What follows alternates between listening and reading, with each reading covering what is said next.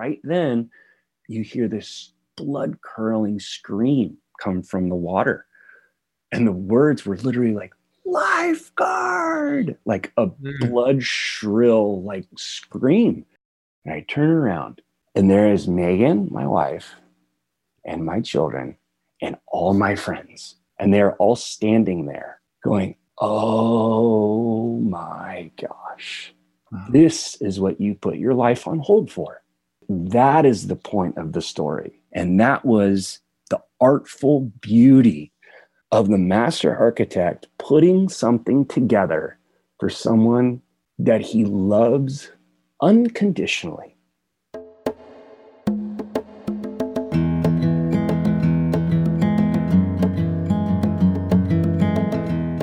Friends, it's Morgan Snyder, and welcome back to another episode of the Become Good Soil podcast. I was on a backcountry hut to hut ski trip with Jared Sayers, and we were laughing and post holing through deep snow, trying to get up to this ridge hours uh, so that we could finally uh, carve some turns in the high slopes of Colorado.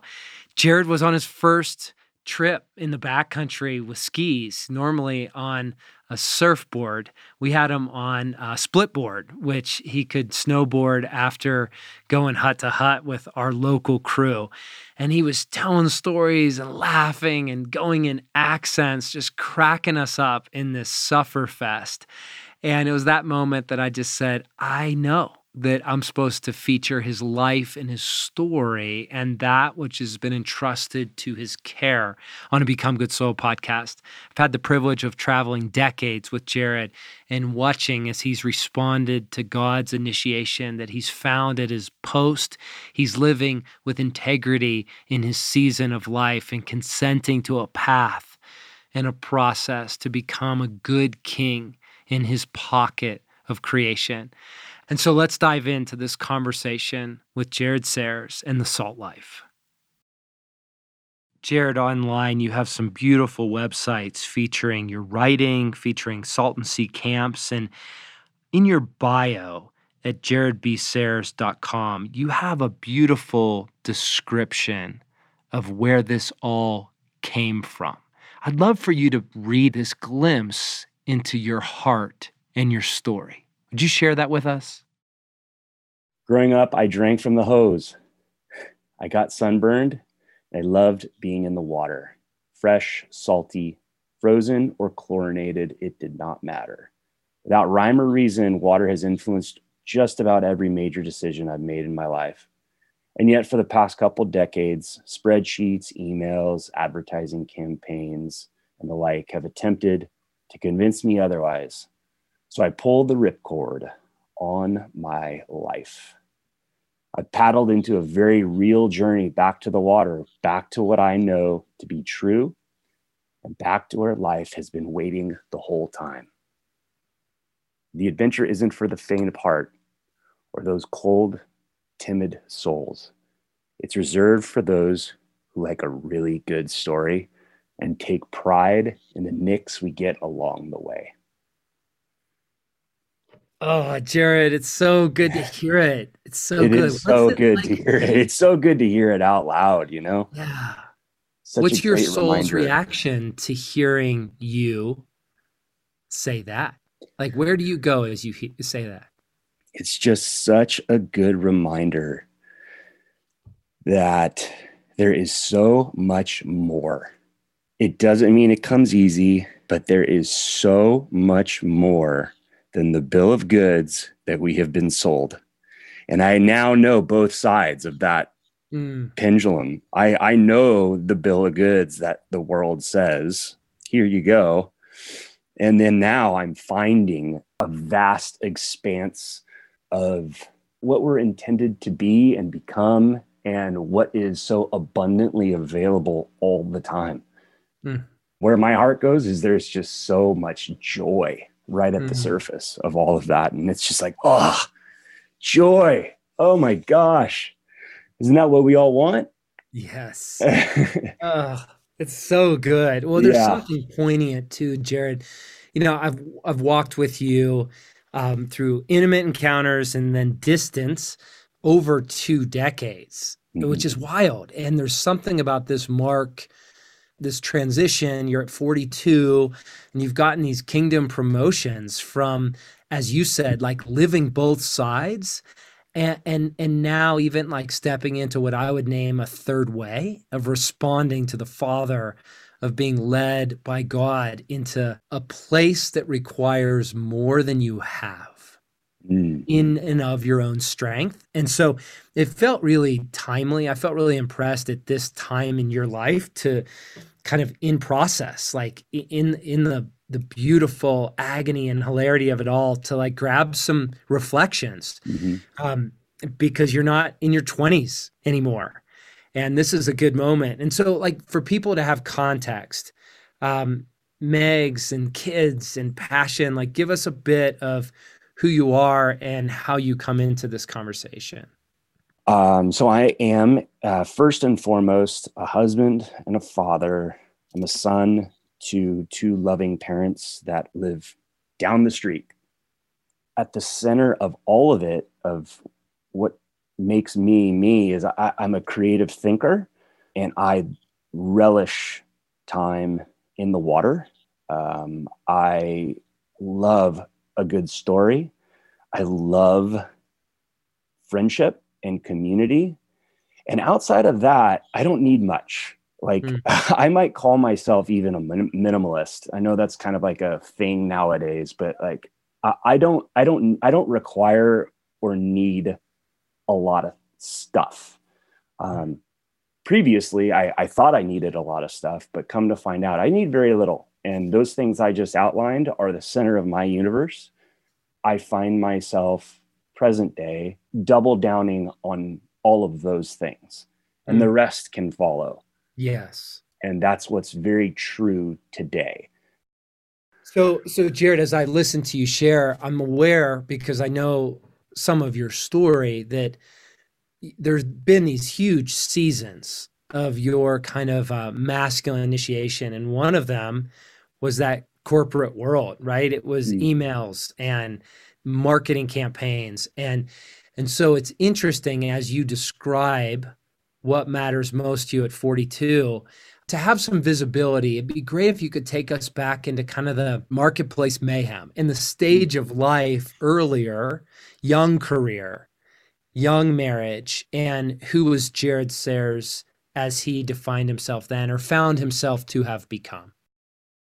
Um, I'm not, I, I've never been someone that is just, it's very clear, like w- what I'm here to do, who I am and what I'm here to do. Like there, there are like, there are those people out there and I admire those people. I don't have that. Um, I, I, um, and so going through like school and trying to figure out like vocationally like what i'm supposed to do it was um, very kind of lost at sea type of feeling. Um, and I, where you know fast forwarding i basically like what do you do when you when you don't know? You just basically try and grab for any closest reference point that you can. And my closest reference point was my dad. My dad is my hero. And um, he gave, he's given me you know the world. And um, so don't you, you want to emulate that especially when you're adrift yes of course my dad was a tremendously successful trial attorney it's just like whoa okay this is what success looks like so adrift uh, coming into that stage of life for myself not knowing what i'm supposed to do I wound, I, I was like, okay, office environment is where the treasure is buried. Like mm. go to the, go to the office, uh, bust your hump and make something of yourself. And this was at a time in my life where I, I basically shelved any sort of co-authored existence here. Mm. Uh, I was raised in the church. Religion failed me tremendously um, I I would say spirit never failed me, but I couldn't even really differentiate the two, and so it all just got put on the shelf. So I'm going into this. I'm I'm trying to be my dad uh, in this work environment alone, and nobody's going to come for me. It's all up to me. Um, and where that led me is, yeah, I got, I was, I, I, I landed in the world of basically media marketing, advertising, sales, that whole bustle. Mm. And I did, I did good. Um, and what's even crazier is those aren't my strong suits. Like mm-hmm. I, I, I think I mentioned earlier, is like I'm I'm more of a creative thinker. I'm like let's let's let's get outside, let's go do some stuff, let's go see some stuff, let's go meet some people type of person. I'm not designed to be in an office behind a computer under fluorescent lighting, but that's where I was. But that's uh, I, I'm just trying to be my dad. I'm trying to provide. I'm now married. Um, I have a beautiful wife that I love more than anything, and we're starting to have kids and what start this is this is the part that just infuriates me morgan is it all starts so pure all i'm trying to do is just be my dad because i love my dad mm-hmm. and i'm mm-hmm. trying to just give to my wife and my children like what i had w- growing up which i would put in the box of amazing uh, a miracle in and of itself. And what happened in that process was just such so insidious. Um, no i didn't end up in like jail. I didn't end up in you know with a severe drug addiction. I didn't end up with a lot of these things a lot of these stories how they get played out. But what did happen over time i can now see in the rear view is like there was this slow dismemberment of my heart Mm. and that is so sick. Mm. Um, but it's what happened. And I'm cooking, dude. Like uh, above the waterline, I am, I've got steam. I've worked my way. I've started a company with like three other people that went from zero dollars to millions of dollars um, with, you know, what was three people is now like 50 people. I got an office. I got the corner office just like my dad. I got all that stuff. I got some killer title on my business card, which makes me want to barf saying it right now. But um, I got all the stuff. And there was this slow erosion that I couldn't un- I, I, I couldn't put words into to it, but what I chalked it up as was, well, they wouldn't call it work if it was easy. Mm. Um, and so keep grinding, kill or be killed, get years before it's gone, scarcity, uh, accolades, et cetera, et cetera, et cetera. There is this ache and pain and erosion of my internal world and then I began to see the erosion of my external world in the things that mattered most. Mm. And that was a huge sign. My start with my marriage. I, I love like what's like I my wife is everything.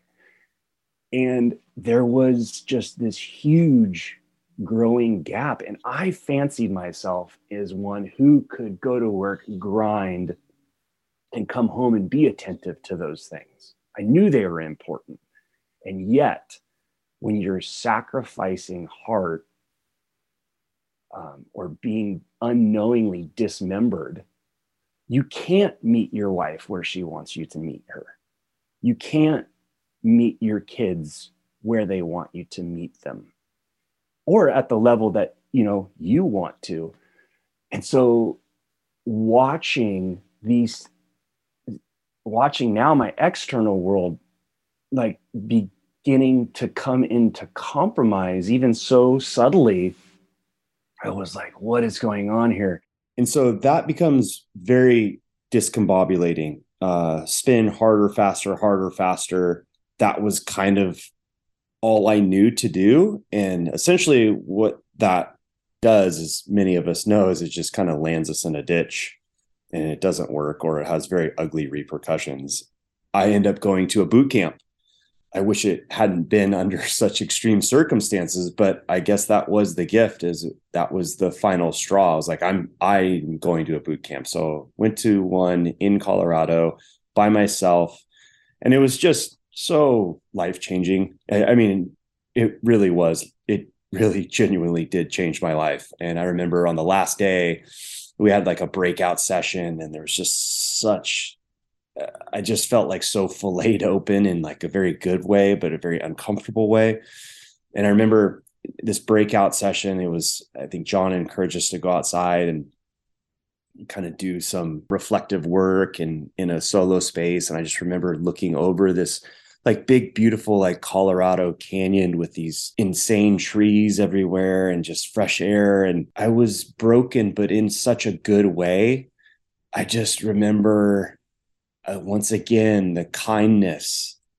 The only way I can describe it was it was this like the father showed up it wasn't this serious like really intense experience it was just this like nudge like a buddy would nudge you with an elbow on like a long road trip. And he just with us like a smile was just like hey you mind if i drive now? Can i drive? You've been driving for a long time. Like i've been kind of sitting over here just kind of listening to the music. Is it is it my turn to drive yet? That just broke me. And i was like i am so tired of driving. And so i gave up. I was like you know I want to ride in the passenger seat. I want to listen to the music. You drive. And I'm going to be in the car, but I am I am done being at the wheel. And so that was the moment. And as soon as that moment happened, Morgan, what I noticed was everything that was not serving me all around me, all the stuff that I had built began to just kind of fizzle.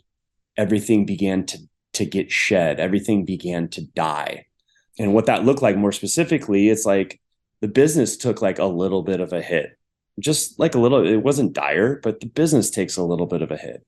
Uh, relationships that weren't necessarily serving me began to just kind of like dissipate for no real reason.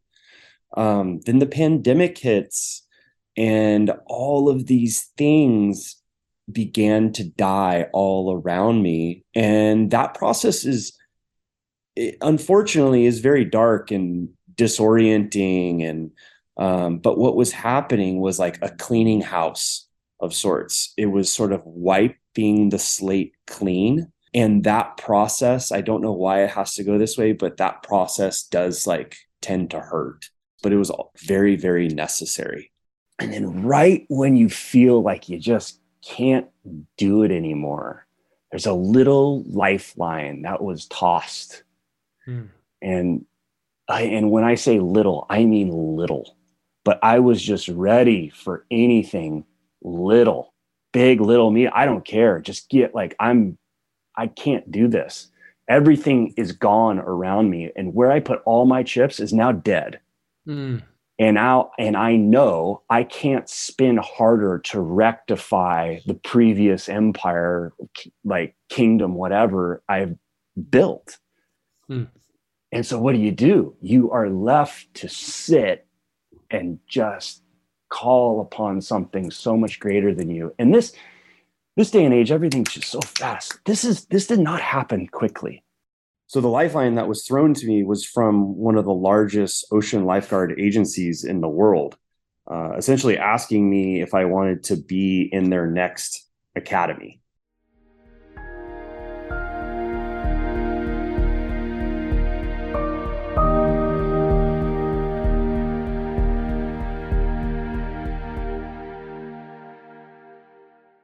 So, two years prior, I entered myself into an open ocean swim race with a bunch of 20 year old kids, essentially, to, to be on a list of 300 plus people that would be considered for potential spots within this agency who oversees 72 miles of some of the busiest coastline in the world with over 40 million beachgoers annually. So it's a highly respected agency and also such a long shot. At the time, I was doing it just in the name of kind of rounding out some of the corners of my life. I just, you know, without getting too far into it, I was nudged in that direction from a mentor who just said, Hey, try out for this thing and see what happens. And so I did. Two years later, I get a note in the mail, not an email, but a, a letter. It's like, congratulations, you are invited to be like to enter into this academy and become this thing. And I was like, oh my gosh. And so now life is calling my bluff which is like i want more. I this is not where life resides. Where's life? I, I need a partner in this. Like lord help me. Like where like what? Great.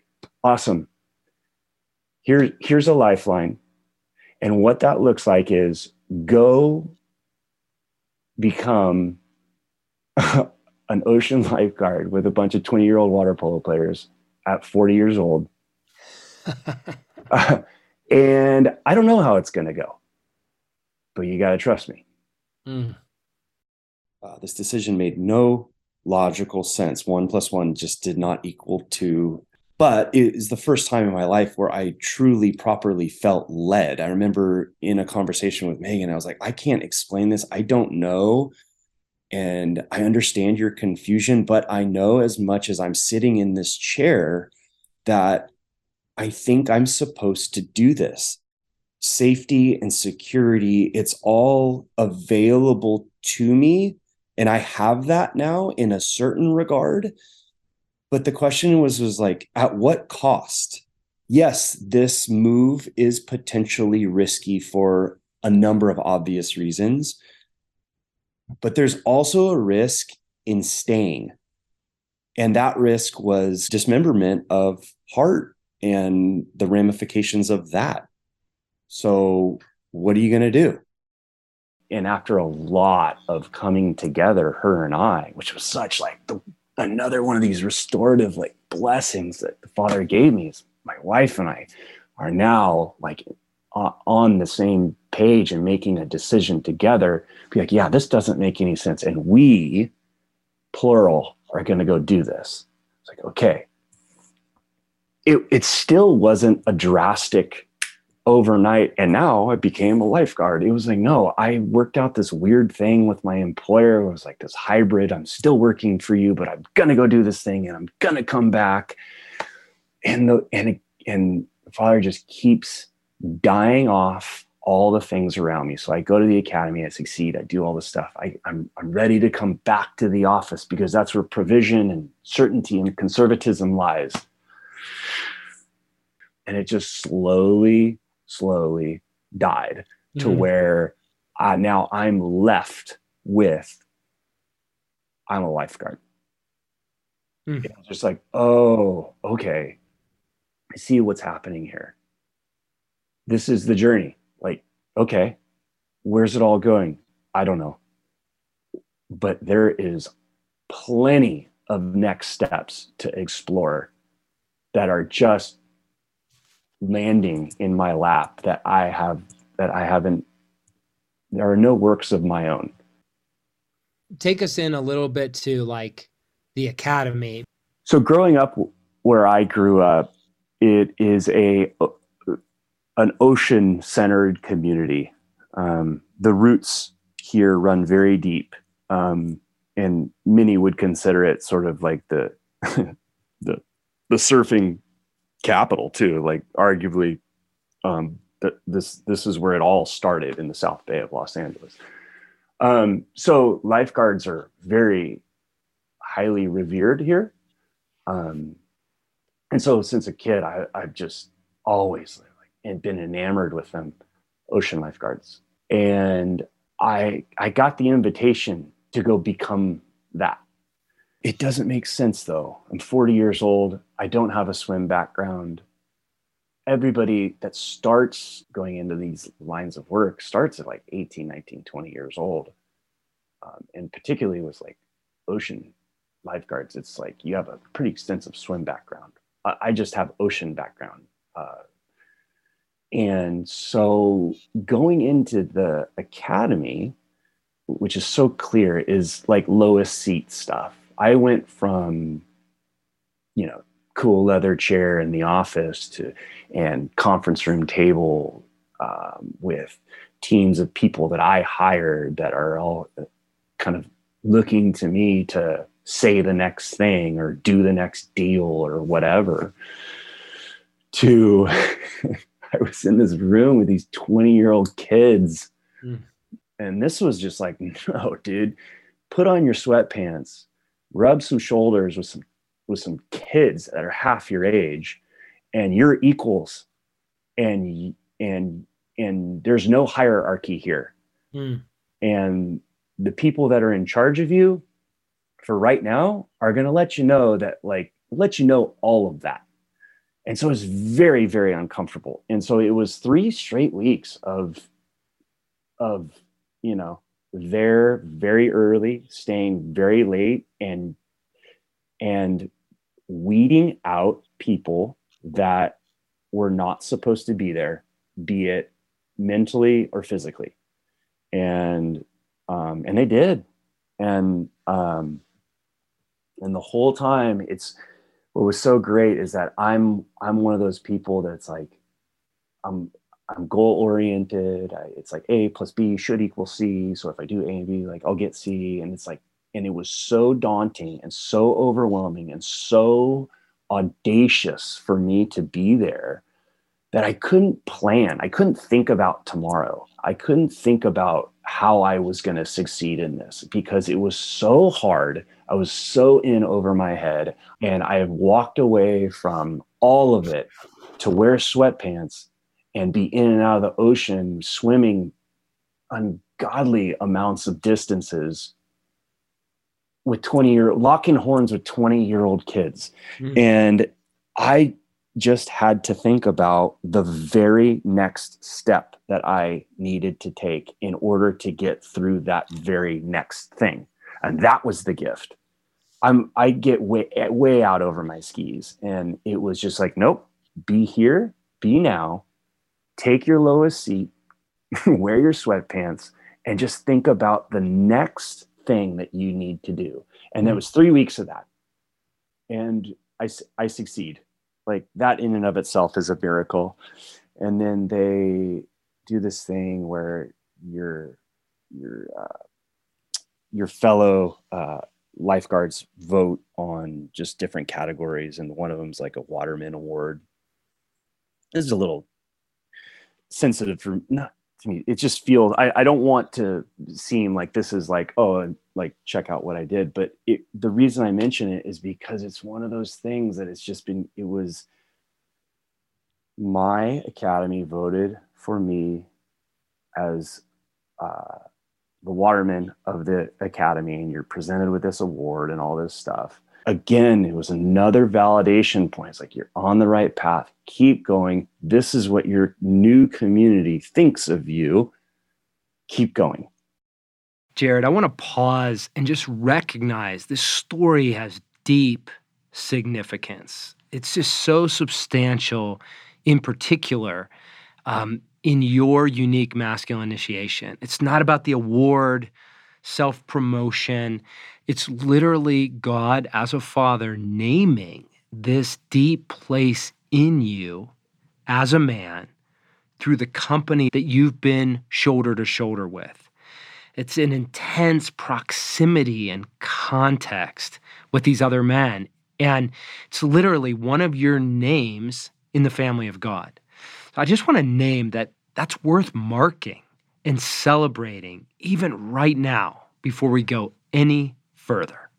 I just want to pause and let you take that in. So you get to the next first track, this next lifeline, and you find yourself on the beach. Take us into that. Now, like I'm on the beach, and there's just, it's just, I went from fluorescent lights into outside all day, in and out of the water, um, looking out after people that are coming to enjoy the beach. Um, and it's just, dude, my heart just comes alive.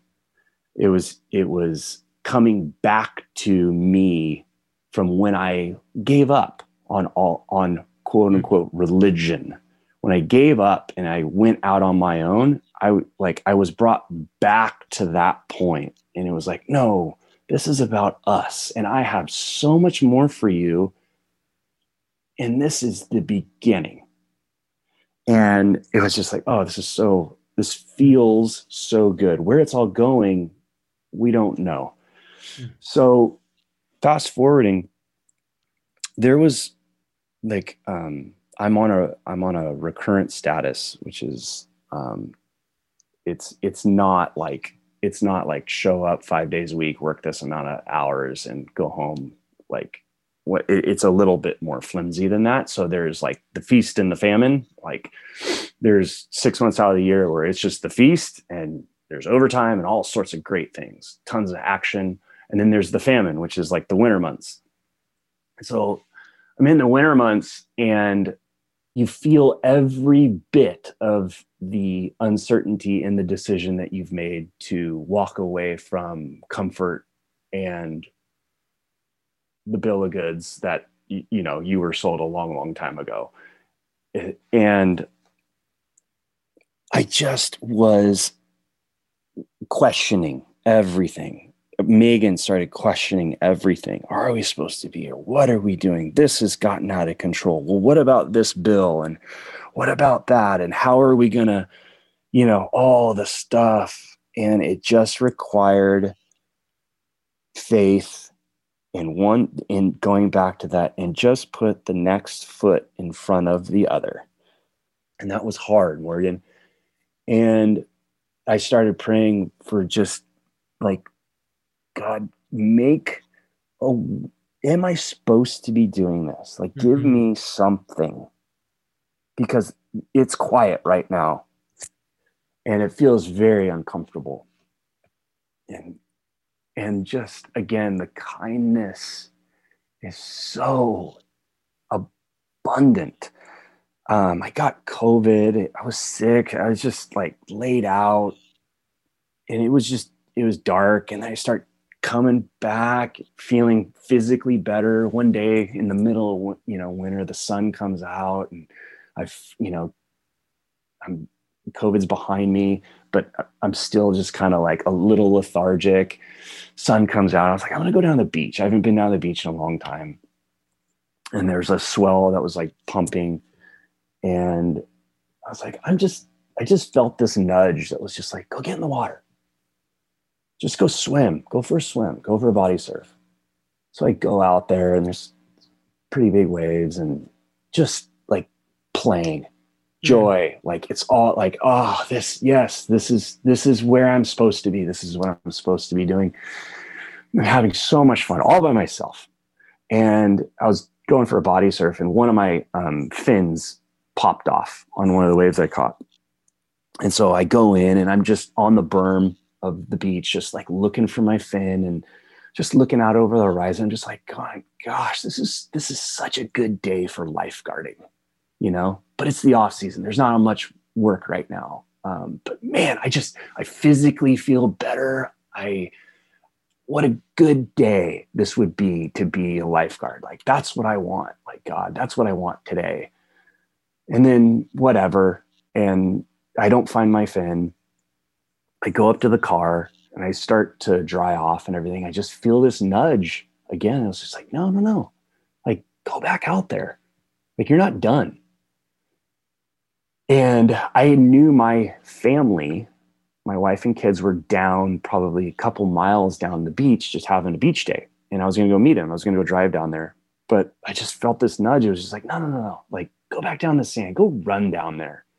You can run again. Like, COVID's behind you. Like, go the day is beautiful like the swell is pumping like go enjoy it get outside this is where you come alive i was like okay so i, I lock my car back up and i go down on the sand and i just go for a run. I get a couple miles down the beach and i there's my family. They're all like right there just sun coming down on them i was like god this is so good. I was like these this is where the treasure this is this is everything. Thank you.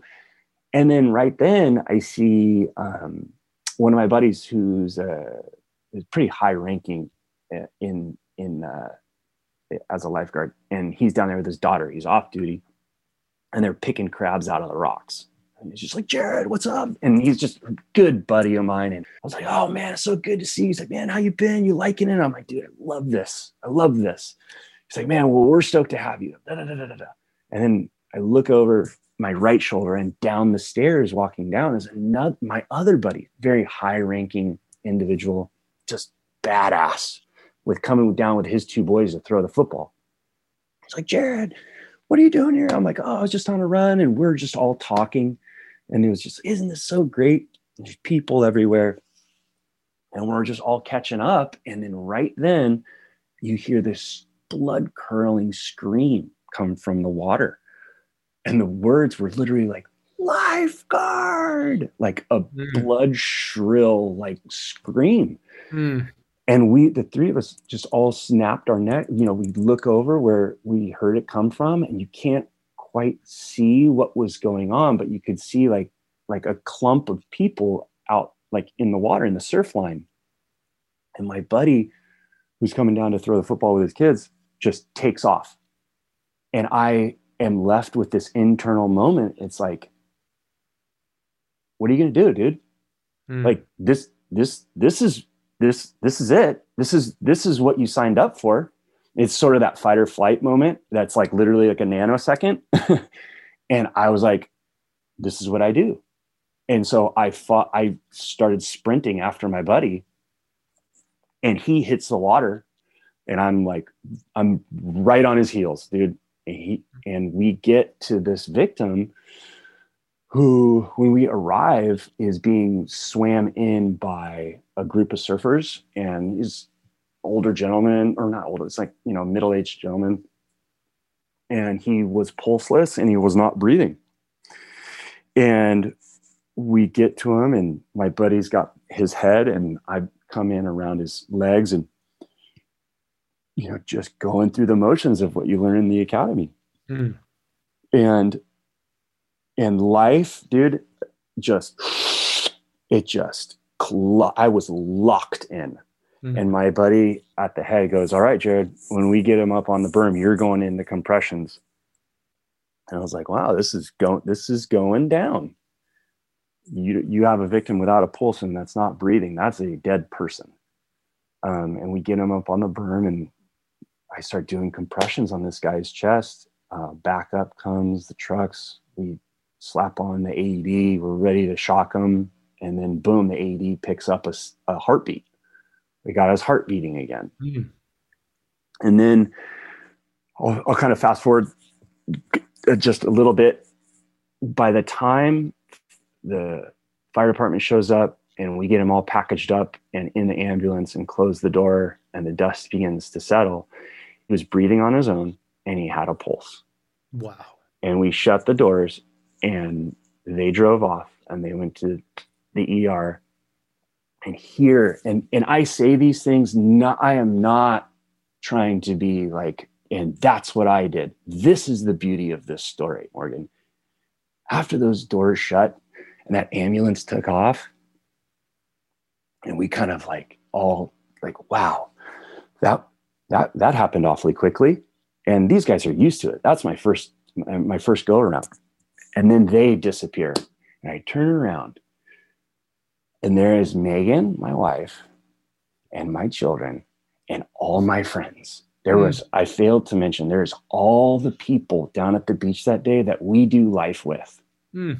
and they're all standing there going oh my gosh this is what you put your life on hold for. This, or this, this is what you are, th- this is why you jumped in the other direction. This is why you ran from what was. This is what you're running towards. And I, and that, that is the point of the story is the Father's grace and love I could not have orchestrated that, Morgan, in my wildest dreams. I couldn't even have put that story together in my own head. And that was the artful beauty of the master architect putting something together for someone that he loves unconditionally. And that's what we needed. That's what Megan and I needed that's what our maybe our friends need. I don't know, but that's what Megan and I needed. We needed something that was like, no, you're in the right place. Just keep going. And so we, you know, I come, I come back to, you know, regroup with them and they're just like, oh my gosh, I cannot believe what we just witnessed. And Megan's just like, we're in. We're all in. We are, I don't know where it's going, but this is who we are now. This is what we do. And we're all in. As you began extracting yourself out of a matrix and a story of the person you've become, and as you did that, you name that there were these values that were shaping who you were becoming in that space, even below your consciousness. You, this value of performance that I am worth what I do and what I accomplish. And in its place, there's this new message coming to you that I am enough. And this other value you've named of something like, I'm all alone. Like this is up to me. And now, through this new pursuit in this season of of true excavation in the lowest seat at the table, I'm observing that you're coming into a place of intimacy with the Father, a Father that's with you and for you, and is carrying the lion's share of the load, that it's not up to you. And this other value that you've echoed in the story of your earlier years of masculine initiation is that the world is a place of scarcity, that actually there's not enough. But I watch you make this transition, almost a migration into this, this worldview of abundance. Now you're putting it on the line financially and retirement and reputation and resume. But here you are stepping into a place that you're experiencing abundance. And I think the other theme that we've talked about that I'm observing in your story is there's a temptation in the world system as a man to sacrifice the truest parts of yourself in the name of, of some sort of thing that we even call like conventional wisdom or even masquerades as maturity. But the truth is, this this truth that you are recovering is that if we double down on what's most true about who God made us to be, if we step into our God-given wiring, our God-given DNA, if we live in a Godward direction, we not only become well, we're able to offer a life to others that's contagious and has the scent, the aroma of eternity we don't know where all of this is going. We get looks from people all the time. So like, what are you doing now? And it's just like, yeah, this is what we're doing now. and you don't have to understand it, but we are what we are, what is being restored in us, in me. You don't have to get it, but we get it. And mm. this is exactly where we're supposed to be and what we're supposed to be doing. We'll see where it all goes. And that does not mean today it is easy. It is messy. There are negative voices, second guessing, all of that.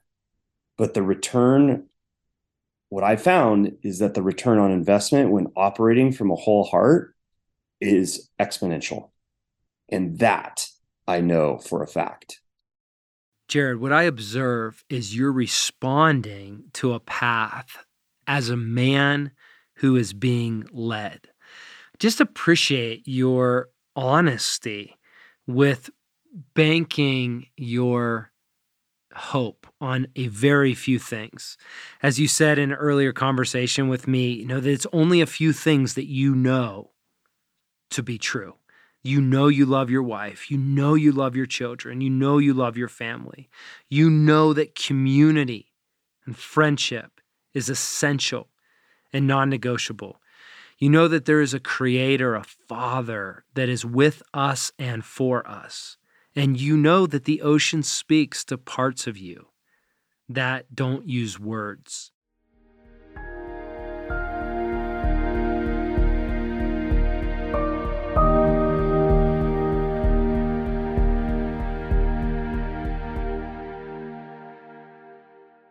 One of the unique aspects of your life is that it's been rooted in place. It's been rooted in a particular small geography for for going on a fifth yeah. decade.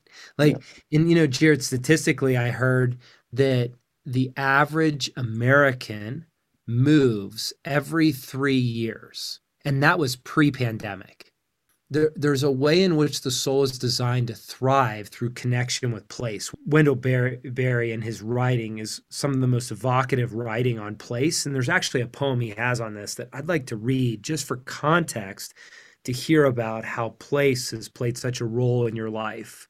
He says, Because we have not made our lives to fit our places, the forests are ruined, the fields are eroded, the streams are polluted and the mountains overturned. Hope then to belong to your place by your own knowledge of what it is that no other place is, and by your caring for it as you care for no other place. This place that you belong to, though it is not yours, for it was from the beginning and will be to the end. Hmm. I mean, what moves me, Jared, is that same beach that you played as a boy, that now you are fighting for the hearts of boys to play on that beach, in that water, rescuing lives of people as a lifeguard in that place. How would you say rooting yourself in a place rather than just giving over to the seduction of the grass is greener there, right? Move my family. Like, obviously, um, it's contextual and we all can't control that, but there is something really formative about you being rooted to place that I think it's important to put some words to for mm-hmm. listeners.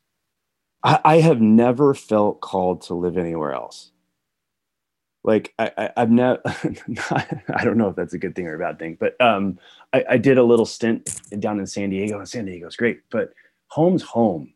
And I and at the end of the day it's Los Angeles, which I don't feel like I'm cut of like the Angeleno cloth. Like I do not fit that mold.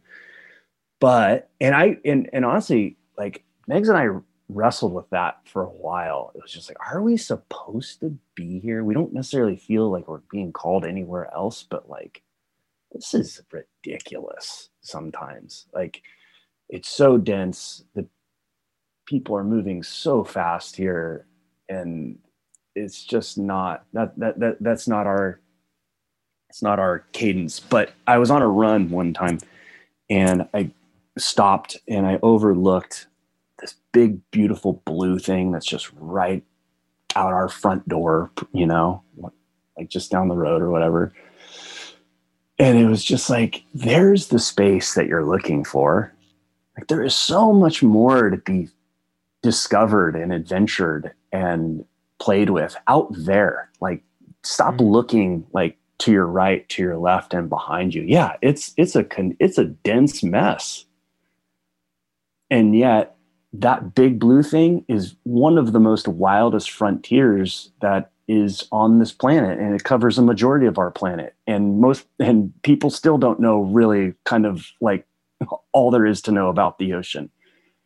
It's all it was just like one of those aha moments. It was like oh yeah. And like we've carved out a nice little corner of this very densely populated place that we just love. We've got trails we have trees, we have dirt, we have a beach, we have rocky coastline, and we have a big blue thing amidst the madness. And that's just going back to what I says. And I like, and that's that's that's that, that works just fine for me. And with that, like I do feel like a heavy responsibility. There's a lot of people that have moved here and love it here, like I was saying earlier, but they're not really too sure why. They just kind of know they like that nice weather and they like wearing flip flops around town. Um, but I'm here to say it's like, no, no, no. Like these are the reasons that you like it here. And let me help you, let me pull back the veil a little bit and help you begin to discover what is so abundantly available for free all around you all the time. And we're going to make sure you go home safe too. For right now, Morgan, I'm not going anywhere. I love it here. I love life in the South Bay. I love life on the coast. I love life in the water. It's how I'm raising my family, and that's what I'm trying to share with the people that are all around me all the time. Lifeguarding is specific for you, but it's also a metaphor. And, and in some ways, it's really part of it's not what you do, it's who you are. And therefore, you find yourself doing it. And it seems like, you know, obviously the, the, the text of your story is the water has has really been um, defining in helping you recover who you are. And so mm-hmm. I know there's other ventures you have in the season outside of lifeguarding. Um, can you take us into some of that and, and help us know? Because I know uh, the men around would love to hear about mm. even things they might be able to be a part of. Yeah. I think kids these days are completely shortchanged and it infuriates me with the pace of the world, um, with the expectations of the world nowadays um, and then you throw in a global pandemic and and life behind a screen and that's how kids are supposed to learn these days and that's how they're supposed to uh, find friendship and community. I just it makes my blood boil. And so i went after that in mid covid um, they shut the they shut everything down as you as we all know and i was like no we're not doing this and so i got a group of um, kids together. Uh, and I said, I'm going down to this beach at this time and I'm, I'm making a surf team. and, and these kids and, and I, the hook was surf team. That's like kind of like a little buzzword. Like, oh, I want to be a part of a surf team, but my intentions were is like, no, we're just going to get outside and we're going to get together because that is what that's how this is all supposed to go. And we're going to go enjoy that big blue thing that is right in front of our house and we're going to take it to the next level it's not just surfing we're going to we're going to go i'm going to teach you how to dive we're going to go fishing we're going to spearfish we're going to find lobsters we're going to we're going to go paddling we're going to go see what's out on that horizon and so we started doing that in the middle of covid and dude like the thing i did it for a year straight just because it's awesome. And and by the by the end of the year, I had I like 30 kids, something like that, most of whom I didn't even know. And so I was like, you know what? Like there's something here, like there's something so much greater going on here. Let like it'd be so awesome to elaborate on this. Um, and so in short, what I ended up doing is I, I also, for context, and I'm I'm an art kid. I, I studied fine arts in college. Like that's just how my brain works. And it's something that I'm coming back to now because that also has been put on a shelf for a very long mm. time. So I I have a buddy who runs an art gallery in Hermosa Beach, and I approached him. I said, let's let's create an experience for kids where they can come and they can do all of these things on the ocean with me. They can paddle, we can dive, we can do all the stuff, surfing, body surfing, but and play. Let's just play. Hmm. And and then uh, the second half of the day, they'll come in here in the art gallery and they'll make things that they can be proud of, right? They can get their hands dirty. They can throw paint up on the wall and put it in a frame and bring it home to mom and dad, or they can they can because the arts is a tremendously underserved like sort of like uh, topic in in the public schools um, and so i was like well that's not very cool that's not very fair um, so i married art making things um, in a in a cool environment. The art mm-hmm. gallery is just so killer. And then marry that with and now let's go find some lobsters in the rocks.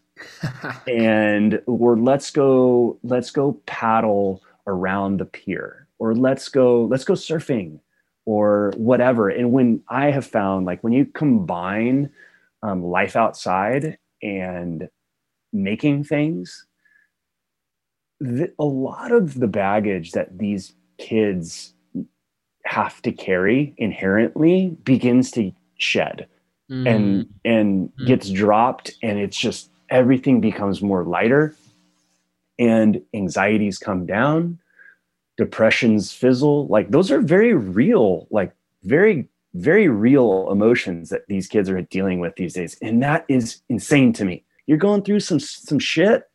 Go get a paddleboard and paddle four miles straight out into the ocean, four miles back. I can hmm. guarantee you, whatever was really bumming you out or had you very anxious will evaporate by the time you come back into shore. And then couple that with just like, you know, making things creative, using a different part of your brain that is kind of not the it's not the regularly used part of the brain anymore you yeah, know? those kids. No. So um and the the thing the the testimonials that parent or the things parents say testimonies they write letters they write all that stuff is like all again it's like validation validation validation. It's like you're in the right place here's here's a case where it just blew me away i got a call from a parent uh, of a kid that i had seen now for years um, bringing him out on the water showing him how it all works tides all that. She had just finished a meal of freshly caught uh, corbina speared by her 10 year old son who was on the beach saw the corbina from the beach put his had the wherewithal to bring his gear down to the beach that day put his gear on enter the water in the right place, catch the right current, come up behind the Corbina, and he speared this thing with a, a three prong spear and brought it back to the beach. And Morgan, this thing was massive. And they, and they took it home, cleaned it, and he fed his parents. His mom's Indian, and she's an incredible cook, but he put the fish on the table that night and the, the meal, the dinner was caught by a 10 year old kid who's having fun on the beach, saw a fish, saw an opportunity, and, and, and and just went for it and like i just picture that dude i just i cannot fathom sitting around a table with this big fat fish, fresh fish, filleted fish in the middle that my 10 year old son went into the ocean and brought back out. It's so good. So that's so that's salt and Sea.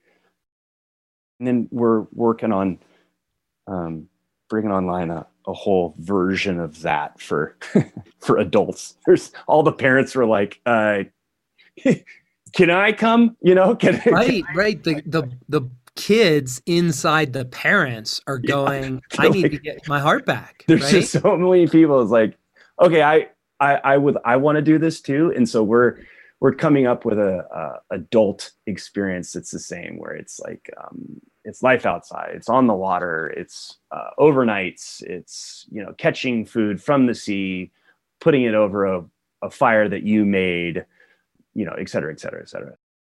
You know, Jared, people can be listening to this and and the problem with a conversation that's the cliff notes is it's easy to minimize all the thousand small steps yeah that got you there right but in your story there are these poignant moments where you just took a risk where yes.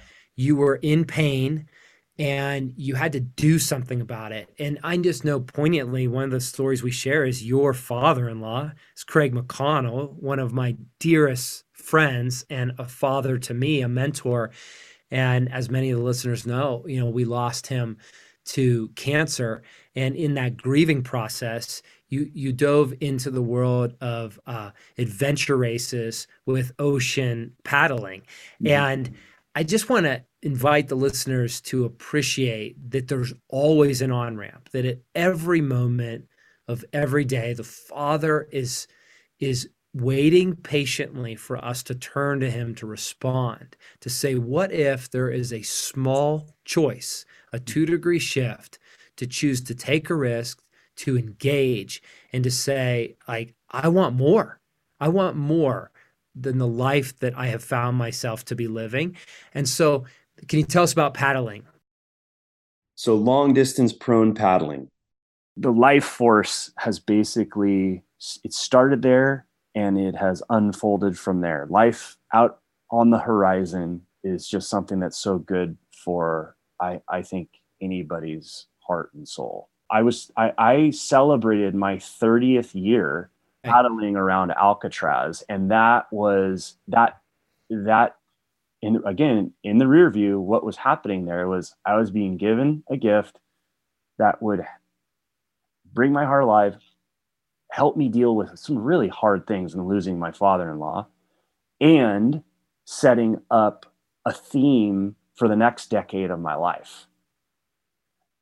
As you can hear and well imagine, Jared is a wild hearted storyteller, content curator, experience curator, the pioneer of Salton Sea camps, pioneer of sashimi adventures, and more things to come. And so, to find Jared, his world, and the things that he's experimenting with and playing with and offering to others, you can go to Jared B. Sayers, J A R E D, letter B, Sayers, S A Y E R S dot com. Jared, you're, you're naming through story the recovery of an ancient path that it's nothing new no. But it's newly recovered, right? In every generation, we lose it and we get it back. We lose it, we get it back. And and so for all of our listeners out there, what I want to invite them to consider is first Holy Spirit, how do you recover this right where you are, right as you are? What's the on ramp? What's the on ramp for you in a two degree shift to say, I want more. And then the second question is, what's the risk associated with it? That the Father's inviting you through Jared's story to engage in. What is the risk that the Father's naming? And he's saying, Son, you're ready. This is on time. And I want you to take this risk. And friends, I want you to linger with these questions in our 90 second pause as we wrap. And Jared, it's such a joy to be with you, and I can't wait to do it again. Thanks for offering your story to me and to many like hearted men around the globe. Thanks, Morgan.